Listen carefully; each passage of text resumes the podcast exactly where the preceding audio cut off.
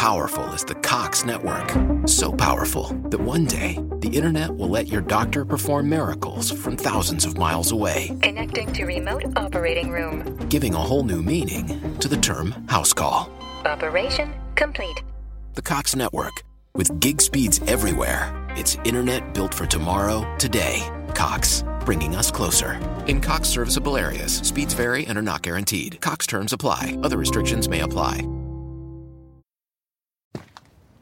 Taking charge of your future starts with taking the first steps. And saving up to $30 a month on Cox Internet with the Affordable Connectivity Program makes those steps easy to take. Whether they bring you to click upload on your first short film or join now for an online book club. Applying is easy. See if you qualify at cox.com slash ACP. Non-transferable one per household application and eligibility decisions are made by the FCC.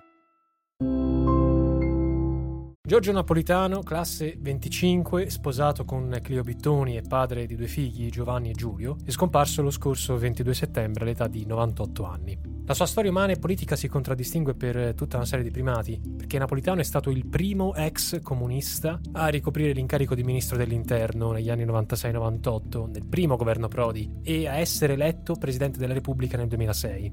Inoltre Napolitano è stato il primo presidente a ottenere un secondo mandato nel 2013 nel corso della sua lunga vita Napolitano ha ricevuto diverse lauree honoris causa da parte di atenei italiani e stranieri e ha pubblicato numerosi articoli e libri dedicati alla politica interna ed estera. E ora che è venuto a mancare, sarebbe però opportuno chiedersi cos'è che Giorgio Napolitano ha fatto per l'Italia e perché, soprattutto da presidente, sia stato soggetto a pesanti critiche e giudizi da parte di molti, nonostante abbia servito il paese in momenti chiaramente critici, tanto da venir considerato un capo di Stato divisivo. Prima di capire il perché di queste valutazioni però occorre inquadrare meglio la sua figura e dobbiamo partire dalla sua storia. Napolitano si iscrisse al Partito Comunista Italiano, il PC, da giovane, nel 1945. Due anni più tardi, dopo essersi laureato alla facoltà di giurisprudenza della Federico II di Napoli, prese parte alla fondazione del Movimento per la Rinascita del Mezzogiorno, del quale fece parte per oltre dieci anni. Eletto parlamentare per la prima volta nel 1953, Napolitano si confermò deputato fino al 96, guidando per due volte negli anni 80 il gruppo comunista a Montecitorio. Invece, tra il 92 e il 94 Napolitano ricoprì il ruolo di presidente della Camera e da alto dirigente del PC, inevitabilmente Napolitano fu tra i più stretti collaboratori del segretario Luigi Longo, alla cui morte fondò la cosiddetta corrente migliorista, che è una sorta di destra del partito, considerata vicina a posizioni socialdemocratiche. Ciò nonostante, nel 56, nel lontano 56, Napolitano aveva appoggiato l'invasione sovietica dell'Ungheria ed era in aperto contrasto con Enrico Berlinguer, che invece era aperto al dialogo con la democrazia cristiana. Ad ogni modo, Napolitano viene ricordato molto spesso per aver sostenuto al tempo della guerra fredda l'idea di un equilibrio tra i due grandi imperi, Stati Uniti e Unione Sovietica. Forse anche per questo l'ex segretario di Stato USA Harry Kissinger definì Napolitano nel 2015 il suo comunista preferito, consegnandogli un premio a lui intitolato. Ma comunque, il 23 settembre 2005, Napolitano fu nominato senatore a vita dal Presidente della Repubblica Carlo Azeglio Ciampi, al quale sarebbe succeduto poco meno di un anno dopo, il 10 maggio 2006, quando venne eletto capo di Stato con 543 voti. Giuro di essere fedele alla Repubblica e di osservarne lealmente la Costituzione.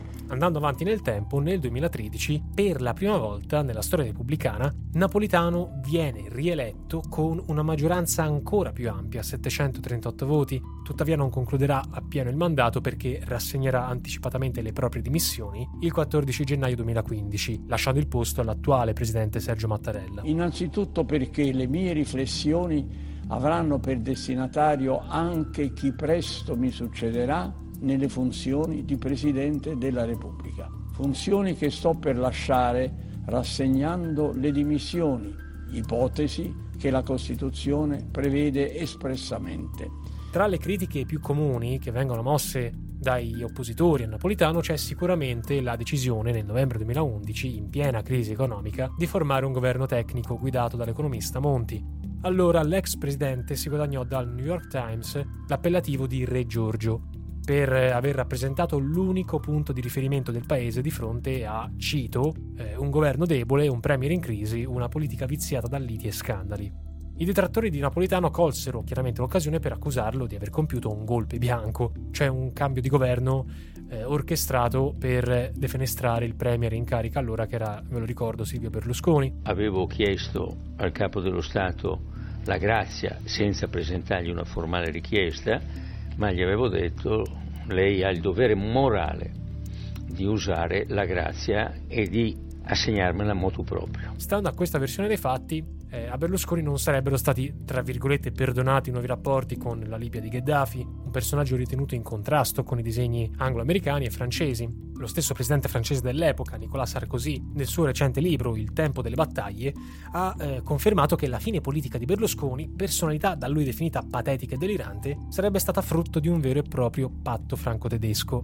Ora, complottismi a parte, la decisione di Napolitano di non andare a nuove elezioni e affidare l'incarico a Monti, personalità sicuramente più gradita agli alleati europei e ai mercati, segnò l'inizio di una stagione di grandi cambiamenti di diffuso malcontento. Semplicemente basti ricordare le riforme in ambito fiscale come l'IMU sulla prima casa, il previdenziale o nel caso della legge Fornero e del mercato del lavoro con un aumento eh, del precariato.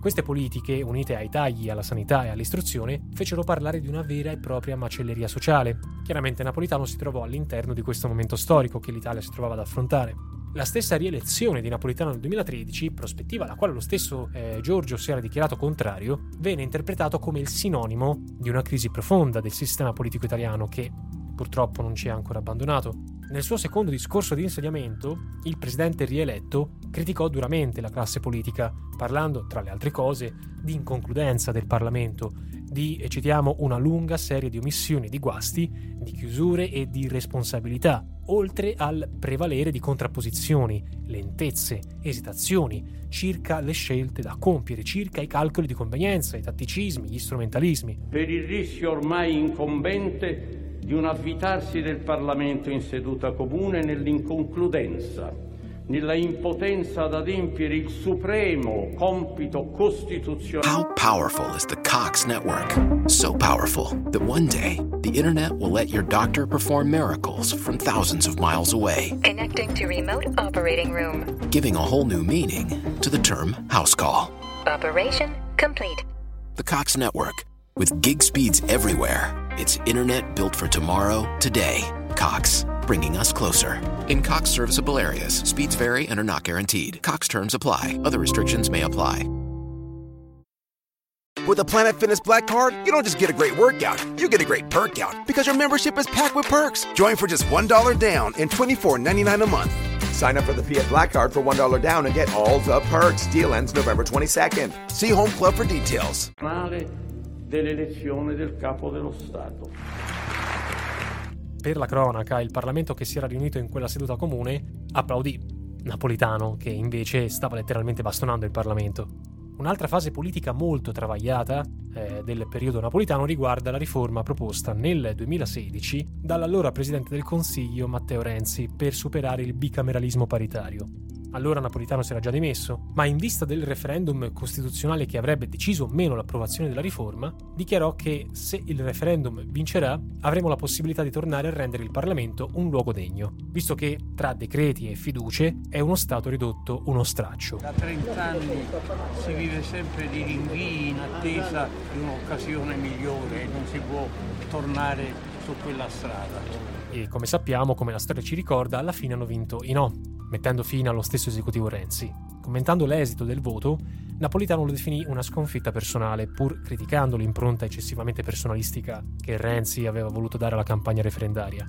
Altro fatto fumoso sulla figura di Napolitano sul quale hanno parlato giornali, servizi televisivi, anche di inchiesta, ha a che fare con la distruzione, avvenuta nel 2013, di alcune intercettazioni telefoniche tra l'ex presidente e Nicola Mancino, ministro dell'interno tra il 92 e il 94. Secondo gli inquirenti della Procura di Palermo, quando era alla guida del Viminale, Mancino sarebbe stato a conoscenza della presunta trattativa Stato-mafia e ne avrebbe parlato telefonicamente proprio con Napolitano.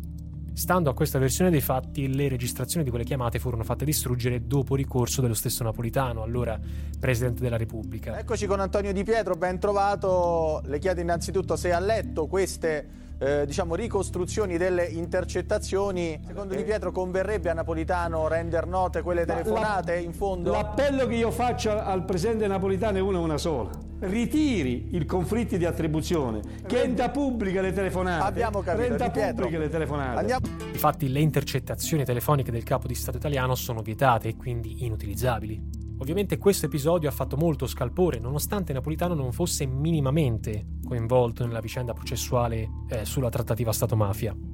Però in linea generale Napolitano viene accusato di aver operato non come figura super partes, bensì eh, di essersi intromesso più di una volta all'interno delle vicende politiche italiane, facendo valere la propria opinione. Al contempo gli viene recriminato da molti critici di non essersi opposto a misure controverse e ad personam, per esempio citiamo il cosiddetto Lodo Alfano, che è molto semplicemente una legge entrata in vigore nel 2008 e che proponeva l'immunità per tutte le alte cariche dello Stato, compreso il primo ministro, che all'epoca era Silvio Berlusconi, e poi dichiarata incostituzionale l'anno successivo. Destare le profonde perplessità di Napolitano il fatto che l'attuale versione del lodo estenda la sospensione dei processi anche al Presidente della Repubblica. Non posso fare a meno di notare, dice il Capo dello Stato, che la decisione assunta incide, al di là della mia persona, sullo status complessivo del Presidente della Repubblica, riducendone l'indipendenza nell'esercizio delle sue funzioni. E che se ne dica e che, che se ne continuerà a dire di Napolitano, qualunque possa essere la valutazione politica sul ruolo istituzionale che Giorgio Napolitano ha rivestito come Presidente della Repubblica, bisogna ammettere che certe colpe, o comunque presunte colpe, non possono essere imputate a un singolo individuo, che molto spesso viene scelto come capro espiatorio per scelte di dubbio conto. E forse è meglio ricordare, come fa il giornalista Massimo Villone, un Parlamento e un governo che vogliono arginare le intemperanze del capo dello Stato potrebbero agevolmente farlo nel rispetto della Costituzione e delle prassi consolidate. Se non lo fanno, è anzitutto alla loro debolezza che vanno imputate queste responsabilità. Chi vuole capire capisca. Per Aspera ad Astra. With the Planet Fitness Black Card, you don't just get a great workout, you get a great perk out because your membership is packed with perks. For $1 down and $24.99 a month, you'll get perks like access to any of our 2,400 clean and spacious locations. Bring a friend anytime and both work out with tons of equipment that'll give you that big fitness energy. Relax in the Black Card Spa and more. Work out and perk out with the PF Black Card. Join for just $1 down and $24.99 a month. Sign up for the PF Black Card for $1 down and get all the perks. Deal ends November 22nd. See Home Club for details. With the Planet Fitness Black Card, you don't just get a great workout, you get a great perk out because your membership is packed with perks. For $1 down and $24.99 a month, you'll get perks like access to any of our 2,400 clean and spacious locations. Bring a friend anytime and both work out with tons of equipment that'll give you that big fitness energy. Relax in the Black Card Spa and more. Work out and perk out with the PF Black Card. Join for just $1 down and $24.99 a month. Sign up for the PF Black Card for $1 down and get all the perks. Deal ends November 22nd. See Home Club for details.